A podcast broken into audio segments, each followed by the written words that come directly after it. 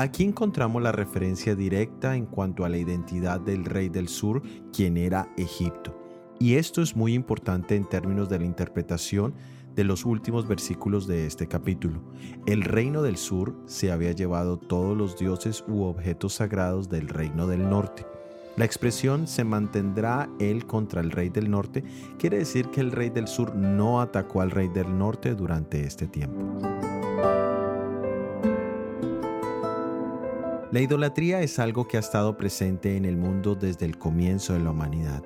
Leamos en Salmos 115 versículos 4 al 8. Los ídolos de ellos son plata y oro, obra de manos de hombres. Tienen boca, mas no hablan. Tienen ojos, mas no ven. Orejas tienen, mas no oyen. Tienen narices, mas no huelen. Manos tienen, mas no palpan. Tienen pies, mas no andan. No hablan con su garganta. Semejantes a ellos son los que los hacen y cualquiera que confía en ellos. La descripción es muy clara. Las imágenes religiosas no tienen vida ni poder, son solo el reflejo de sus creadores.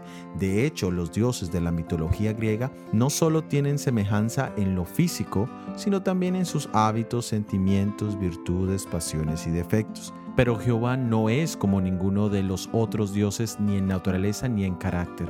Dios Todopoderoso es amor, es eterno, es único por eso el segundo mandamiento del Decálogo nos dice que no hagamos ninguna imagen de Él, porque es imposible. La única imagen de Él se manifestó en Jesús.